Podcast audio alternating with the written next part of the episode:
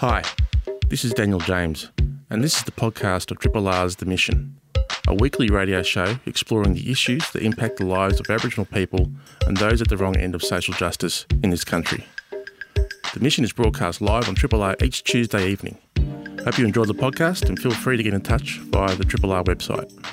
Well, good evening and welcome to episode 000129 of the mission. My name is Daniel James. I'm going to be your host, 3 to 8 this evening, broadcasting to you from the internationally renowned Radio City Docklands. And as we know, the internationally renowned Radio City Docklands is on the land of the Wurundjeri people of the Kulin Nation, and I pay my respects to their elders, past and present. And I remind us all that this always was and always will be Aboriginal land. Uh, now, come up on the show tonight, a fair warning if you like the thought of 10 year old children being thrown in prison, often without charge, then tonight's show is not for you. Shortly, we'll be joined once again by Lee-Anne Carter from the Victorian Aboriginal Legal Service. VALS and a number of other organisations across the country have joined together for a number of years now as part of the Raise the Age campaign. There was a meeting of attorneys general this week to talk about that, even though it wasn't actually formally on the, on the agenda, it was on a part of uh, other business. Uh, so we'll find out what's happening with that campaign and what the attorney generals about the place are doing about this travesty. And in the second half of the show, we'll be joined once again by the CEO of the Federation of Victorian Traditional Owner Corporations, Paul Patton. Uh, we'll cover issues around the Murray Darling Basin, as we have quite a bit on this show, uh, and how it relates to traditional owner groups and First People nations along that imp- incredibly important, environmentally important part of Australia, but also the incredibly culturally important part of Australia for First Nation and traditional owner groups. So we'll st- talk to him about all that in the second half. Now, just a word before we get on with the show. Um, before we get on the show, I just want to talk about what's been happening in this town that we uh, all love so much. In recent times, the place has been almost unrecognisable because of the level of hate the level of vitriol about this place we call Melbourne now. Speaking as someone from the Aboriginal community, I know a fair bit about the history of the protest movement for my people and have indeed attended numerous, very, very, very numerous rallies over the years. At those rallies, there has been anger, uh, justifiably, and I'm not here to use the Triple R airwaves to, airwaves to mark as valid or invalid other people's anger about other things. But every rally that I've been to as part of the social justice movement, the Aboriginal land rights movement, or the other issues that affect us, have uh, been a peaceful expression of resistance and sovereignty against a system or systems that for so long have repressed Aboriginal people. Repression in a real world way. Deaths in custody, treaty, land rights, rates of imprisonment, etc., etc. Pick your issue. All issues that have actually had an effect on your mob, your family, um, are reasons to hit the streets and get angry about. And that's what we've done for generations within the Aboriginal community. But here now in 2021, never before in this town have we seen such a violent rhetoric aimed towards our elected officials, the media, and at each other. We've had people calling for the Premier to be publicly hung, publicly hung, uh, we've had people turning up to homes of members of parliament, and we have mock gallows being paraded through the streets of Melbourne. And the, the vitriol and the rhetoric that accompanies these scenes is something that we've never seen before.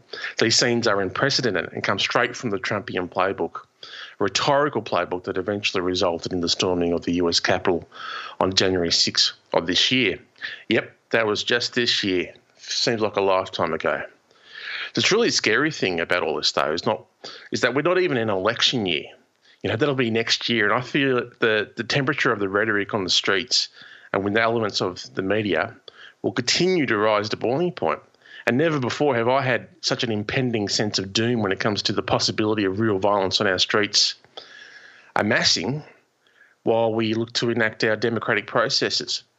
So we need to roll back the dial here before it's too late. We need to look at the way that Aboriginal communities, Aboriginal advocates have actually conducted themselves over generations now.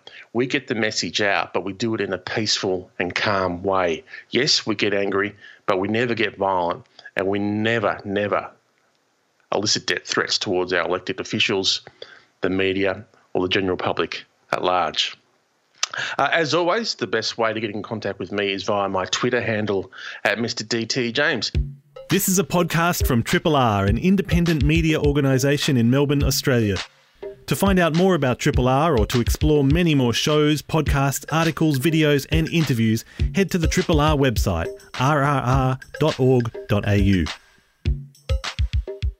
listening to the mission on 102.7 FM, or maybe you're listening on the National Indigenous Radio Service uh, across the land, uh, you are more than welcome.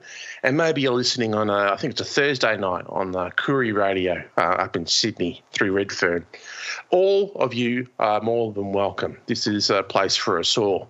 Now, as I said at the top of the show, if you're all for throwing 10 year old children in prison over for often for months at a time without charge, then perhaps the next conversation is not for you. When children this young are forced through a criminal process at such a formative age, they can suffer immense harm to their health, well-being, and future. 10-year-old kids belong in schools and playgrounds, not placed in handcuffs, held in watch houses, or locked in prisons away from their families, communities, and cultures. Governments can change this by raising the age of criminal responsibility to at least 14 years. These are not my words, but these are the words of the Raise the Age campaign, of which I'm a full supporter. In a statement released late on Monday, the meeting of attorneys generals who met this week agreed to support development of a proposal to increase the minimum age of criminal responsibility from 10 to 12, including with regard to any carve outs, timing, and discussion of implementation requirements. They're going to discuss all of that fantastic. Wow, big deal.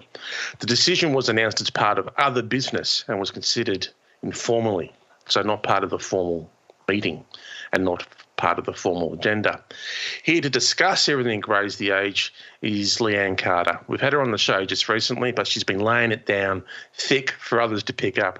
Lee-Anne is a Wiradjuri Noongar woman and is also the statewide community justice programs leader at the Victorian Aboriginal Legal Service. So she knows all the ins and outs around Raise the Age, as VALS is a, a central member of uh, the coalition to raise the age.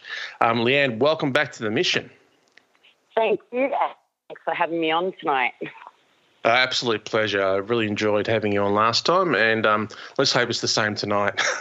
um, uh, what are some of the forces at play here, Lee-Anne? I mean, it would seem to most civil minded people that, uh, you know, kids at the age of 10, kids even at the age of 12, of course, don't belong in prison at the at their absolute most formative years of, of their life. They should be wrapped around in their culture. They should be at school.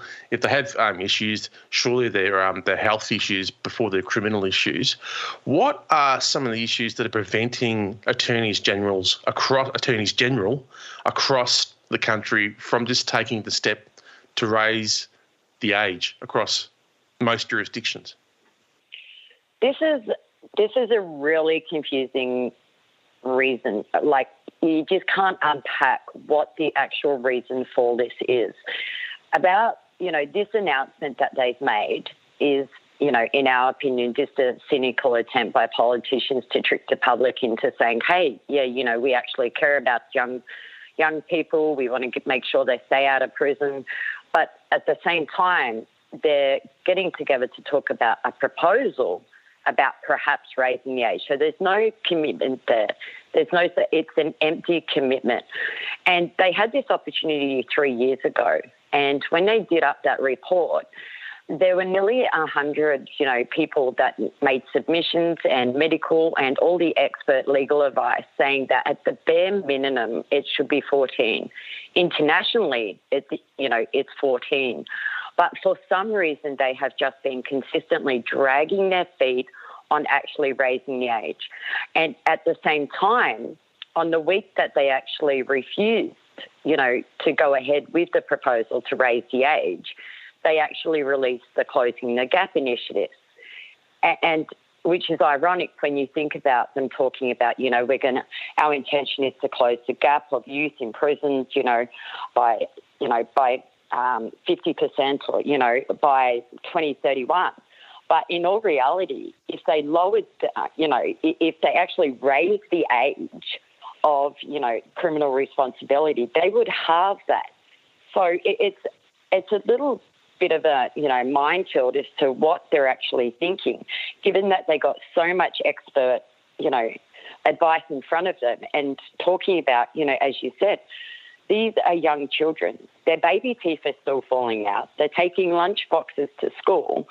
And, you know, it's been shown that prison, eh, you know, negative negatively impacts on any young person's health and well-being. And, you know, when, when we're talking about where children should be, they should be safe.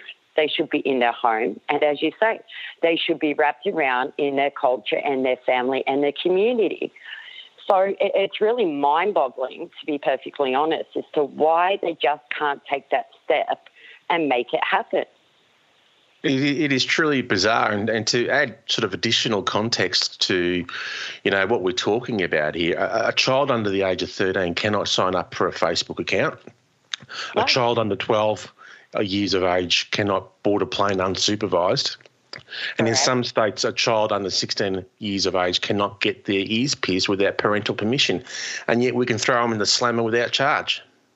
Absolutely. Absolutely. And, you know, when, when we're talking about proposal, even at the age of 12, which doesn't even reach the minimum, right?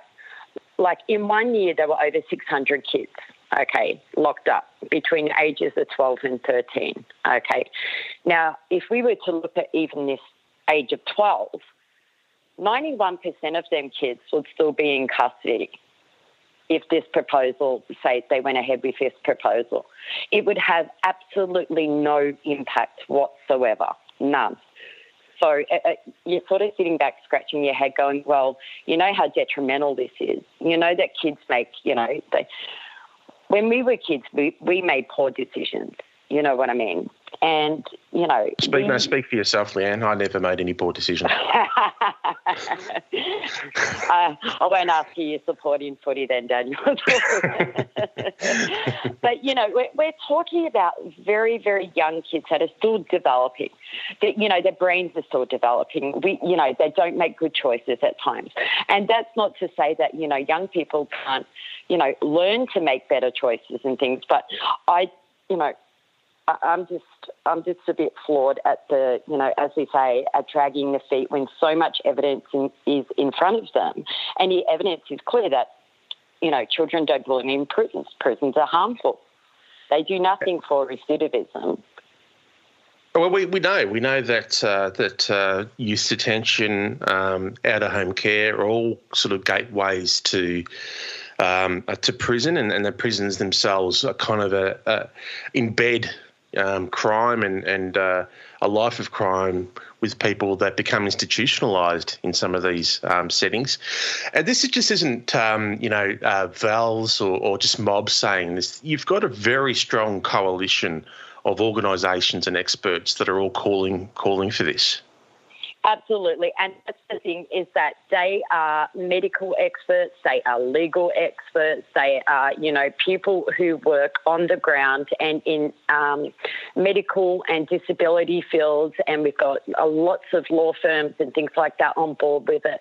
I mean, you know, the evidence the evidence is clear. It's clearly there that they need to raise the age. That you know, in if they don't, it's going to be much more uh, you know detrimental and traumatic for these young people. We've and, got we've got. And, sorry, go on, Lan. Sorry. Uh, sorry, Daniel. I, I was going to say, you know, when, when you were speaking about, you know, the institutionalization before, it reminded me, you know, a while ago when I was on a panel with a very young person who's, you know, who's kicking goals now and, and you know, really achieving his goals in his music.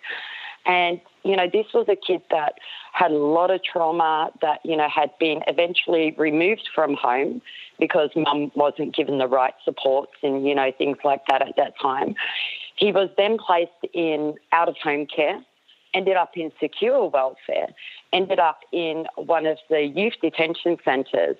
And he turned around and he said, it felt like they were just preparing me for custody. That's yeah. how it was. And yeah. that's the story we hear so many times from so many young people. And and if it was working, we wouldn't be hearing these same stories over and over. No, it's clearly it's clearly not working. And again, I'm, I'm just totally bemused as to why that this issue isn't actually uh, an agenda item, a high agenda item on um, the meetings of attorneys general. Um, this this um, point, um, raising the age from 10 to 12, um, wasn't actually part of their formal business, was it? It was actually just another agenda item and spoken about in formal terms. Yeah, it was sort of just tabbed on. It was it's, just um, like a last minute sort of, oh, maybe we should put this on the list that might be important. And it's just, um, I mean, out of out of all the jurisdictions that have actually taken some advice on this, is, am I right in saying that the ACT is the only one that's actually raised the age? Yep, yep. That's it. The ACT has made it clear that you know this particular form is not only necessary, but it's achievable. So they've released a pretty clear roadmap to raising the age to 14 years of age. And, you know, and that's ensuring that social and, you know, the community programs are in place in order to support the young people and their families. Because we know if that young person doesn't have the right supports packed around them, in a very holistic manner, then, you know, that's when they tend to fall. And that's where we, you know, as society, but in particular politicians in their positions of power and attorney generals need to step up and actually take some responsibility and not drag their feet. It is 24 past seven here on a Tuesday evening. You're listening to The Mission. My name is Daniel James. I'm speaking with the deadly Lee-Anne Carter, who uh, is from uh, VAL. She's the statewide community justice programs leader at the Victorian Aboriginal Legal Service. And we're talking raise the age. Go and check out hashtag raise the age if you want to find out more. Just to give um, people a sense out there, Lee-Anne, of the uh, the, the, the type of uh, organisations that are in the uh, the coalition to raise the age here. We're talking organisations like the National Aboriginal Torres Strait Islander Legal Service, uh, Change the Record, yep. the Australian Indigenous Doctors Association, the Human Rights Law Centre, the uh, AMA, for God's sake, um, Amnesty International, the Law Council of Australia, the Public Health Association, and uh, the RACP and the RACGP. Um, that's a formidable bunch of organisations. Um, what needs Absolutely. to be done here in Victoria to, to, to convince our Attorney General here to do something about this? This is where everyone's got to remain, you know, staunch. And the thing is, it's like this particular messaging that they're giving, as I said, is just trying to back every, you know, back everyone off, and you know, um, you know, what we need to do is we need to actually stand our ground and say no. 12 is too young. 12 is too young, 14 at the absolute minimum. People need to, rather than just sign on, you know, you know, and the raise the age, you need to educate yourself exactly what it's about. And what they did was they went around and they, you know, spoke to different people, and they done the survey and research, and they, you know, it, it came out a really high. I think it was like three, four or something, people within Australia didn't even know what the lowest age that people could be, you know, locked up. So it's really mm. quite shocking. So, you know, one, it's about educating, but it's also around ensuring that, you know, we continue to say no. You've made a commitment under the Justice Agreement. No, you, you know, the governments have effectively turned their backs on improving, life, you know, the lives of all these children by doing this. So we really need to, you know, just stand our ground and say no. No, absolutely just, not. You need to, you have to raise the age. And it's just amazing that, um, you, you know, in a, uh, I guess in a, in a government and in a state where compared to other governments across the place, where you know you can actually term it um, progressive, but when it comes to, to, to matters like this, it's actually draconian, isn't it? And it's really disappointing. It is. And, you know, when, when you're standing up in front of the UN and sort of say, oh, well, it's the states and it's the territories matter, you know, to go back. But at the same time, you know, we are trying to address the systemic disadvantage and everything that sits below, you know, the poverty and everything else from colonisation right through in every Aboriginal person's life. I don't understand how you can say that you support Black lives, that you, you know, that Aboriginal lives matter when you're locking up our kids how can you say that in the same breath? And, you know, that's why I said everyone needs to remain staunch, educate themselves about it, you know, around what raise the age actually means, because it could be anyone's child. We're not just talking about Aboriginal children, although our kids are vastly, as we know, um, overrepresented. We are talking about any child from the age of, of 10 up. And, you know, that that's really scary. That is really, really scary. It is. It's it's it's it's a scary and, and it's a travesty. Um, uh, thankfully, uh, changed uh, the record.org.au has a number of really great resources around uh, raise the age, including a, a, an email template and a petition that people can go to to actually write to uh, the premier or their or their member of parliament to actually keep this on the keep this on the agenda.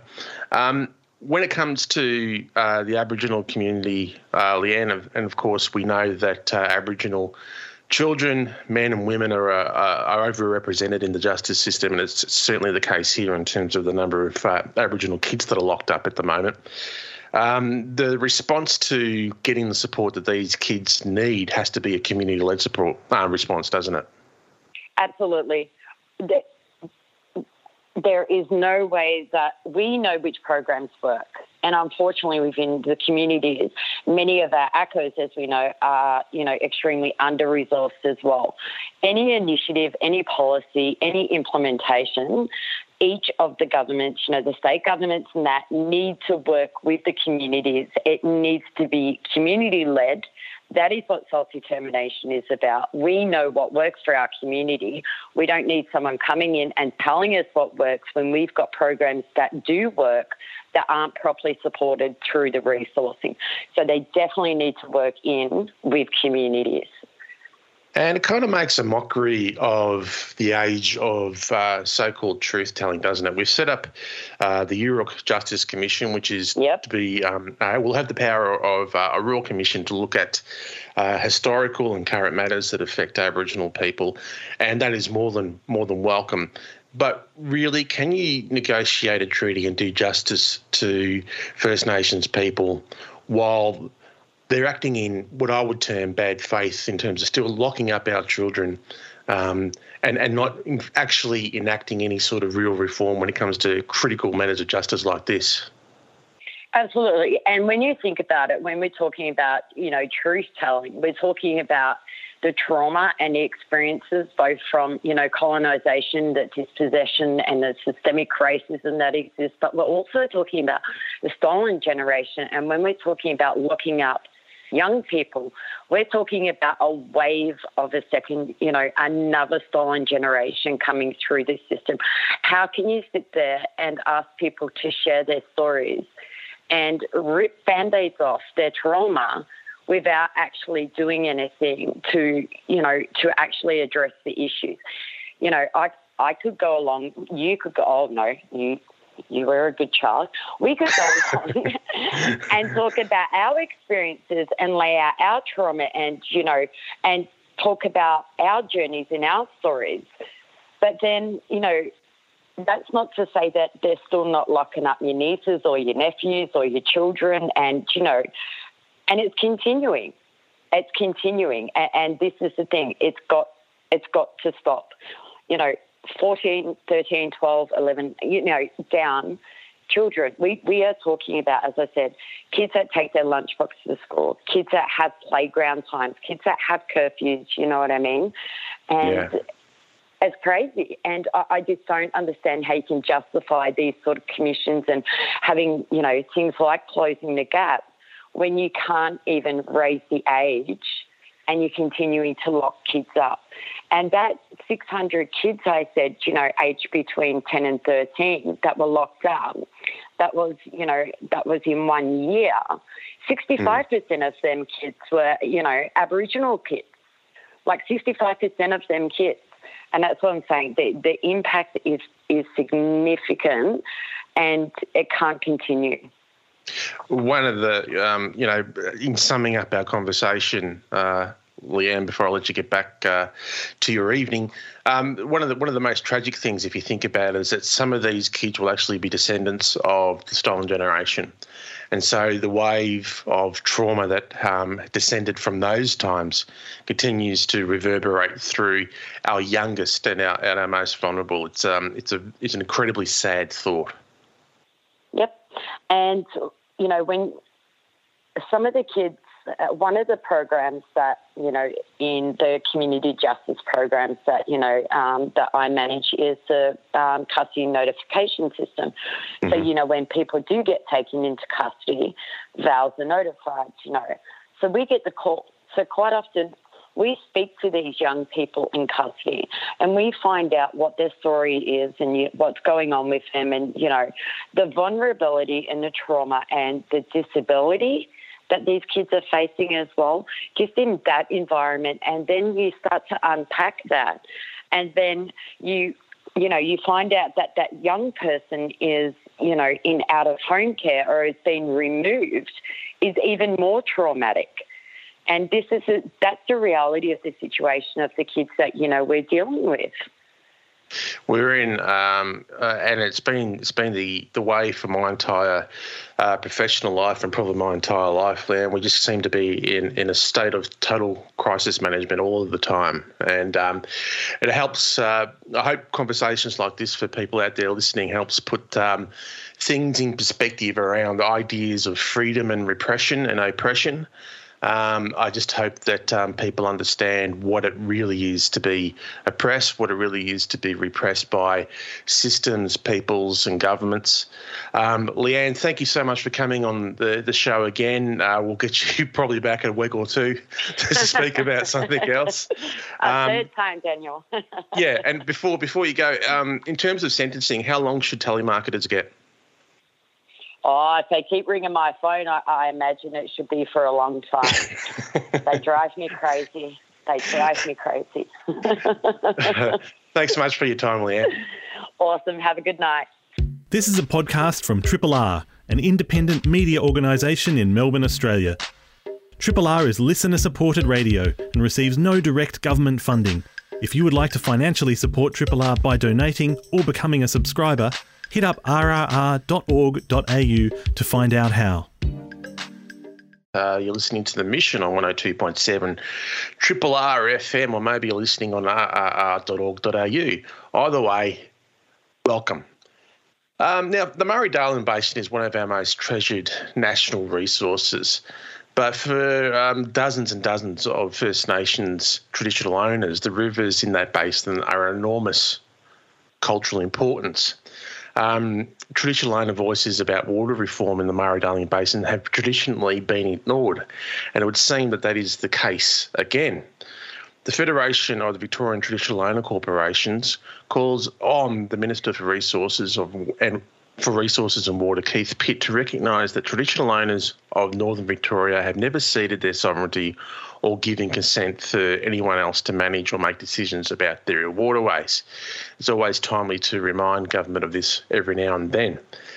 Um, the Federation in a press release also asserts that the advisory agreement on water market reform, as announced by Minister Pitt, denied traditional owners the right to self determine because they did not have a seat at the decision making table. Now, who better to talk about this than uh, the CEO of the Federation, Paul Patton? Um, Paton, sorry. Paul is a proud Gunnai, Monaro, and Gunditjmara man who is passionate about the preservation, continuation, and promotion of Aboriginal cultures. And I'm very pleased to welcome him back to the mission. Paul, welcome back to the mission.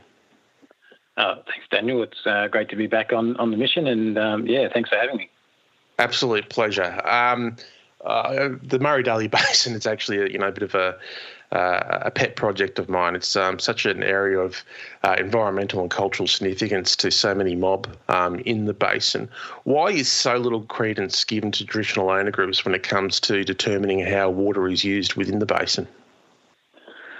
Yeah, it's, a, it's such a it's a, such a significant landscape, the the basin, uh, with you know meaning so much to to so many traditional owners there across uh, across uh, the northern uh, the northern basin and the southern basin. I think that you know traditional owners have, have worked uh, really hard uh, collectively and, and, individually to to assert their rights and to main, to maintain a, a, connection to their to their lands and to be able to um, manage country and ensure the health of country and ensure the health of, of sites and um, that exist uh, across that landscape. And, uh, you know, I really don't sort of understand why uh, you know, traditional owners continually need to, um, I guess, you know, assert uh, that repeatedly assert their, their, rights, and and and and for that to to you know fall on fall on somewhat deaf ears. I mean, our our our grandparents, our parents,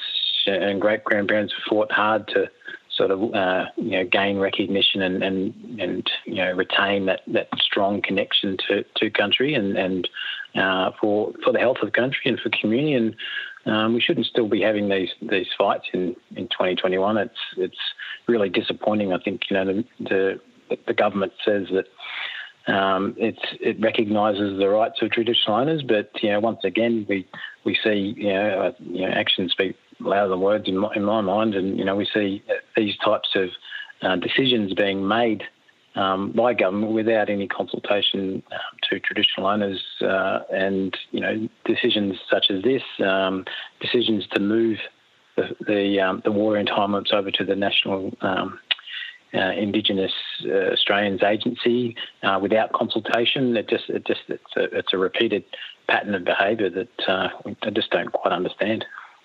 Well, what is the um, Indigenous National Australia's? What, what, was the, what was the term? National, the um, National, yeah, Indigenous Agency, uh, Australian what is Agency. That? That's that's that's the agency um, uh, for, that Minister uh, Ken Wyatt has oversight of, uh, mm-hmm. which administers a lot of uh, programs, Indigenous um, programs across the country um, have all been sort of centralised through that agency. Um, so, so, that, that wouldn't that wouldn't involve um, you know probably dozens and dozens of First Nations groups in the basin, would it? They wouldn't be speaking to to, to traditional owners um, by and large within that group.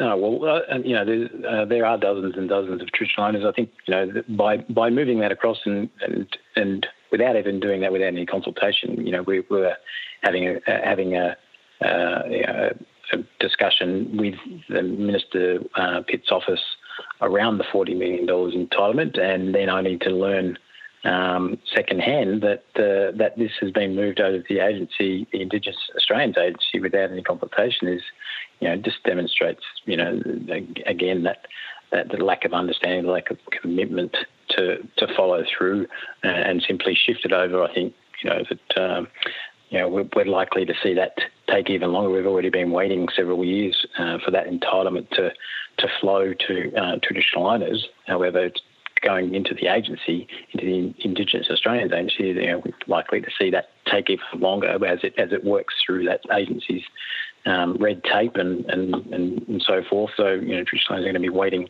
um, even longer to, to see any any entitlements uh, come come to bear.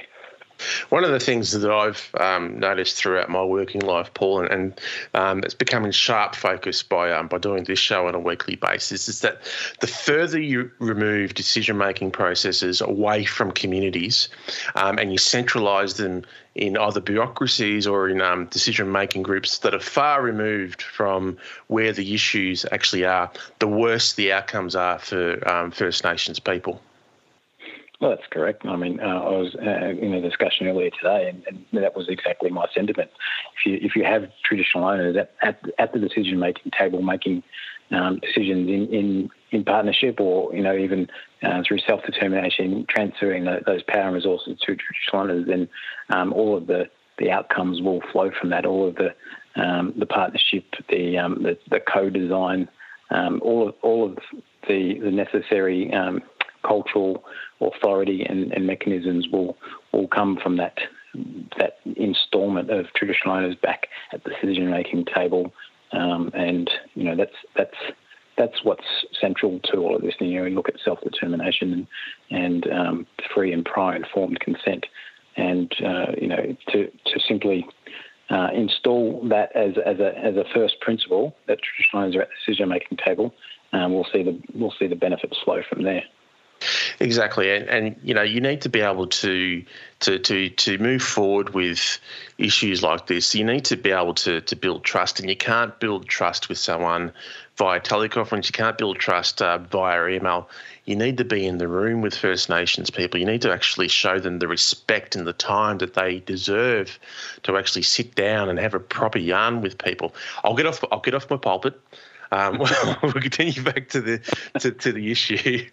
And now across the, the Murray-Darling Basin, um, 44 First Nations groups share about 0.12% of the water market, with uh, 64 entitlements equaling an annual community water take of uh, 13 gigalitres um, gigalitres. Um, that water allocation is worth less than 1% for $15 million of the total market value of 16 billion in terms of water rights in the Murray-Darling Basin. I was speaking to um, uh, Brendan Kennedy earlier this year um, about uh, about about the basin. Um, he talked about um, the importance of restoring cultural flows for First Nations people. A lot of people get uh, cultural flows and environmental flows um, mixed up. Um, could, could you give us um, just a quick overview of what the difference is, just for people out there? Um, I think uh, uh, cult- cultural flows um, have have a connection to cultural uh, practice and and cultural landscapes, and it connects um, land uh, back or water back to, to land. I think you know yep. there's it's such an such an important um, uh, dis- well they shouldn't be distinct. They're so so interrelated, and managing the health of the country, the managing the the the landscape as a cultural landscape, and understanding uh, that um, in in that um, what, what's special about that landscape and, and how water flowing through it gives life to that that cultural knowledge that's that's mm. sits within the landscape is is what's what's so important and and to be able to maintain um, those those those stories those those cult, that cultural richness is what the those flows provide um, as opposed to an, a, a, sort of an environmental flow which is um, more about giving giving um, uh, giving life to to uh, the the land, but it doesn't it doesn't take in that, that cultural aspect of, of knowledge and, and connection. Yeah, we're talking about you know restoring um, uh, water within within reason to to lagoons and wetlands um, that have traditionally been very important for our people and are part of our songlines and our stories. And without those cultural flows, those stories aren't able, able to be told as vividly or as um, evocatively as um, as they once were for, for you know thousands of generations. Well, that's right. If we're going to maintain our cultural connection and be able to pass on that to future generations, and those places need to survive. And if they if they um, uh, aren't uh, supplied with those those flows, then you know they're, they're at risk, and therefore our culture is at risk because um, we don't have those places to to to uh, connect uh, to our to our history, to our stories, and and and um, our obligations to maintain those culturally. It's 10 to 8. You're listening to The Mission on Triple R. I'm speaking with uh, Paul Paton, who is the CEO of the Federation of Victorian Traditional Owner Corporations. And he's, uh, we are talking about, um, well, just the lack of uh, traditional owners being at any sort of decision making table when it comes to water flows in the Murray Darling um, Basin. What, what needs to happen, Paul? What, what does the minister need to do? Does he need to um, stop referring? Uh, traditional owners to a centralised consultative committee and um, get down in the dirt with uh, traditional owners? Is that what needs to happen? Oh, absolutely. I think you know the, the minister's um, said recently that there is a there is a, a an ongoing commitment. However, uh, yet again, we don't we don't see that commitment um, play out in, in these actions. But I think, yeah, you're, you're right. Um, if, if Mr. Pitt really sort of um, wanted to to understand and, and, to be able to um, uh, not continue um, you know, the dispossession of, of, of, Aboriginal people to their lands and, and their, their culture and their stories, then you know, we'd, we'd uh, invite Minister Pitt to, to come out and talk with us and, and, and show him how water is key to our culture and our survival and, and, and show him how those waterways are, are, are living entities as traditional owners and um, and you know, like I said before, uh, and talk about our responsibilities for it. And um, I think you know there's um, there's a growing need um, for for um, government to connect with traditional owners on, on the on the country and on the on the land. Uh, and you know, I think there, you know, recent through recent reports, um, the uh, the water markets inquiry report it, it, highlighted that traditional owners are, are, key players in the water market, uh, mm. and that needs to be acknowledged and, and, and recognised and, and and not just an add-on. It needs to be built into the system um, as, as it uh, as it goes through this reform process. The rhetoric and the, the bureaucratic uh, structures that um, are built around the rhetoric need to um, match the reality of what's actually happening on the ground. Um, Paul, thank you so much for your, for your time again. Thank you for the work that you're doing on this, and thank you for raising this issue. Um, we'll speak again soon, no doubt, um, about this and um, a myriad of other things because it's a very busy time in this space. It absolutely is, and, and yeah, thanks for having me again, Daniel. I look forward to speaking with you again. Thanks for listening to the podcast of Triple R's The Mission a weekly radio show exploring the issues that impact the lives of Aboriginal people and those at the wrong end of social justice in this country. The mission is broadcast live on Triple R every Tuesday evening. Hope you've enjoyed the podcast and feel free to get in touch via the Triple R website.